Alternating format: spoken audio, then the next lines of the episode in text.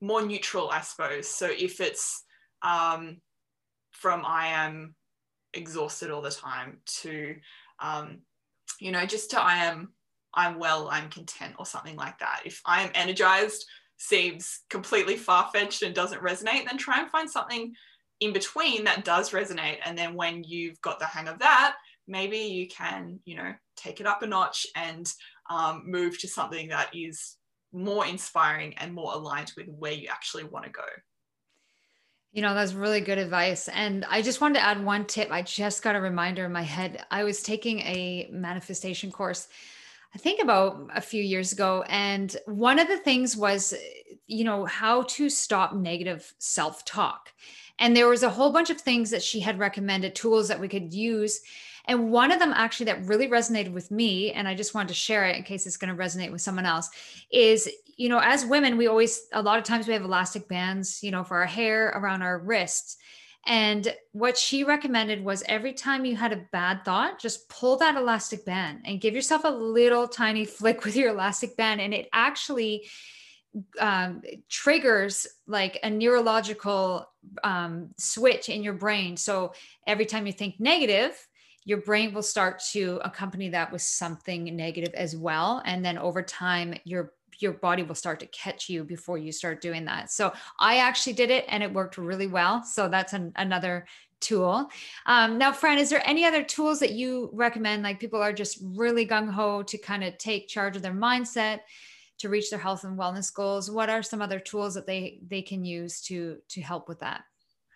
Yeah, absolutely. So I mentioned journaling briefly. I think that's a really, really helpful tool. And I'm not one of those people that has always journaled or, you know, really had a diary growing up or anything like that. You know, when I was younger, I would get a new diary and get really excited about it and write a paragraph and then never look at it again, you know. So I I never really did that and I never really could make it a habit. But journaling has been really helpful for me. And I think the way that you do it, you know, just has to work for you. So that could just look like, you know, venting and getting your thoughts out. It could look like, um, you know, just writing down those affirmations. Um, if you're that sort of um, person who learns by by writing things out, which I definitely do. Um, uh, you know, all of all of these kind of ways, different ways of using journaling. It doesn't need to be like, dear diary, I did this today um, you know it can be like just your way of venting if you don't have anyone to share those things with or you know to vent in a personal way. That can be really helpful to process all the crap and negative feelings so that you can focus more on the positive, um, and the aff- affirmations as i mentioned. So journaling is really helpful. Another really helpful thing is um, just allowing yourself some time and space in your days. I think so many of us, me included, just fill every waking 2nd mm-hmm. with, you know, Netflix or podcasts, or even if it's something positive, like you're watching a David Attenborough documentary and you're, you know, listening to podcasts to learn, you're never giving yourself that space to process your thoughts and what's bubbling up for you. So giving yourself that space, whether it's, you know, if you can go for a walk outside or even just lying on your couch and doing nothing or having a bath or having a shower um, and you know you can put on some relaxing music or something like that and just giving yourself that space in your days.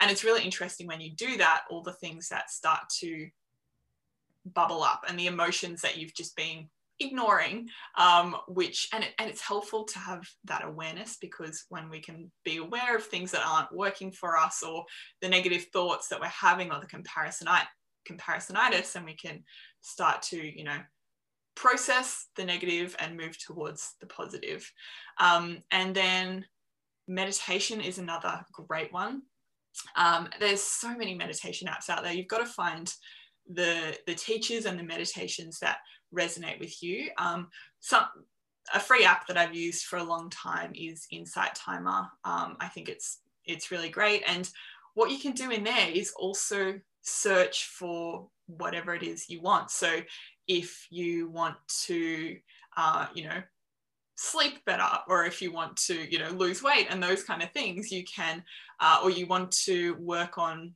your physical health. You can search that in there, and there will probably be a meditation around that as well. So that's a really helpful way to, um, you know, to move towards what you want for yourself as well. So there are a couple of the key ones, and then I think.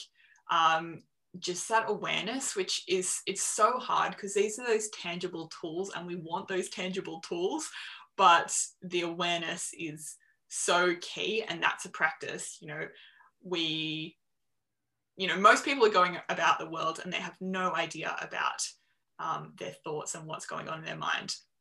So the most powerful thing you can do and the most powerful tool which doesn't require you to buy anything is just to be aware of your thoughts and what's bubbling up in your mind um, and you know even without doing anything else just that awareness is so powerful